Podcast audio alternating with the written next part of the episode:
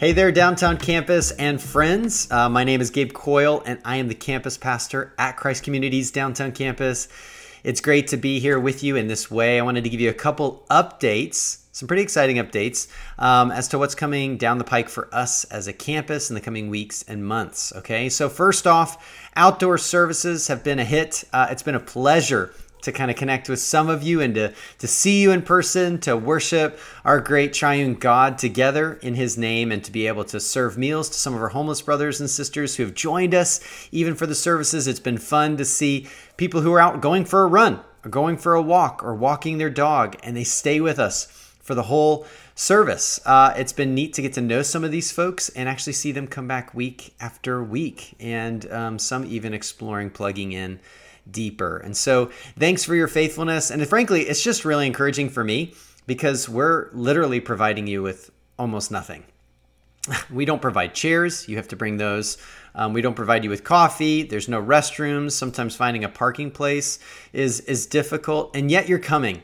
And uh, it has been a true gift to me as we sit under God's word together and we sing praises to our great God together and serve our broader community. So thanks for doing that. One quick update about that. If you weren't with us this last Sunday, we are switching when we are meeting together, okay? So instead of 8:30 a.m., which we did specifically because it was so hot sometimes in the summer we were trying to beat the heat, we're now moving as the weather is getting cooler to 10 a.m. on Sunday morning. So those of you who like to sleep in a little bit, this is perfect for you. We're going to start meeting at 10 a.m. going forward on Sundays in Washington Square Park. So go ahead and mark your calendar for that and make sure you make the necessary adjustments. Also, I want to give you an update about what's happening through your generosity.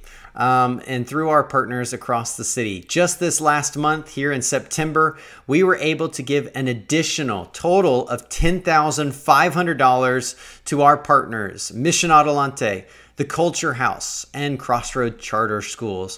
So thank you. Thank you, thank you, thank you for your generosity, your commitment of your tithes and offerings. We know it takes a whole ecosystem to care for everyone who's in our city. And because of your generosity, your commitment to be obedient to God's word and a tithe and offerings, we are able to actually support other great institutions in times like these um, to help meet their budgets and to also pay the folks who are doing some extraordinary work across the city. Also, we were able to, through your generosity, provide a really great um, like pantry basket that has a lot of the odds and ends that you don't think about um, to someone who bought their first home we worked with westside housing who helps provide affordable housing and this person is buying their first home and so, what we don't often think about is that pantry that's just wide open and empty.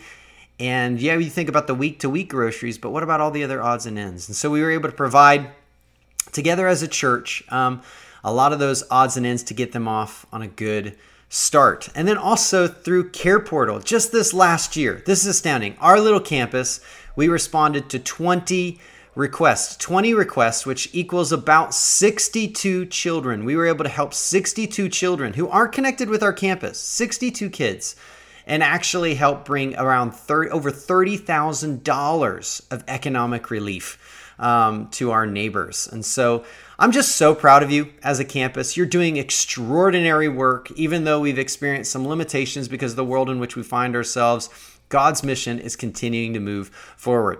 Now, I also wanted to give you an update about the new building. Man, things are coming together. It's absolutely gorgeous uh, what is happening and how things are finalizing, just all the different details and design aesthetic.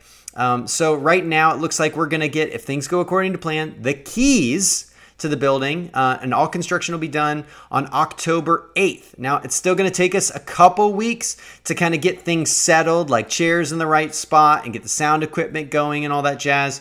So, we're looking at kind of a soft opening potentially October 18th or Sunday, October 25th. Those are the two Sundays we're kind of looking at right now um, as it pertains to possible dates when we will be in the building. And once that is available, we'll switch from meeting in the park to meeting in the building. Now, we'll have more updates as we get a little bit closer as to what that's going to look like, how we're caring for your health, and how that's going to impact us as a faith community. And so, I believe, better facilitate the mission that God's called us to in such a time as this. Now, one other thing I do want to make note of, though, is that as we approach October 18th and October 25th, man, we are going to need more hands on deck. So if you are willing and able, we're going to need help in children's ministries.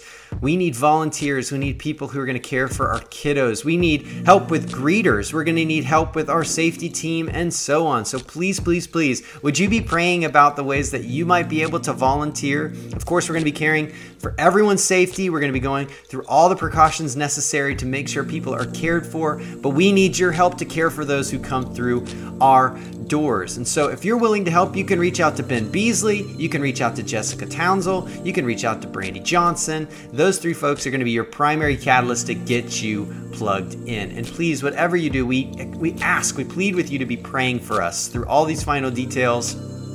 That God would bring all this together because more than anything, we want to carry out his mission. He's already working. He's doing stuff, and we just want to be lockstep, locked in step with Him. So be praying for us as a church um, that we might be faithful. And hear me, I, I just love you all so much. And uh, if I haven't heard from you in a while, um, I know we've been going through another round of care calls, reaching out to folks, folks that we haven't heard from or seen. Would you reach back to us? Would you let us know how you're doing and how we can be praying for you? We just care for you all a whole lot. And if there's anything we can ever be doing, don't hesitate to reach out. We are here for you. And hold on to hope because God is doing something. Even though the world may feel chaotic and it feels like the world is heading towards even more chaos, one thing we do know God has us, God's working, and He loves us dearly. I pray you rest in that after hearing all that God is doing through our little campus. Have a great week.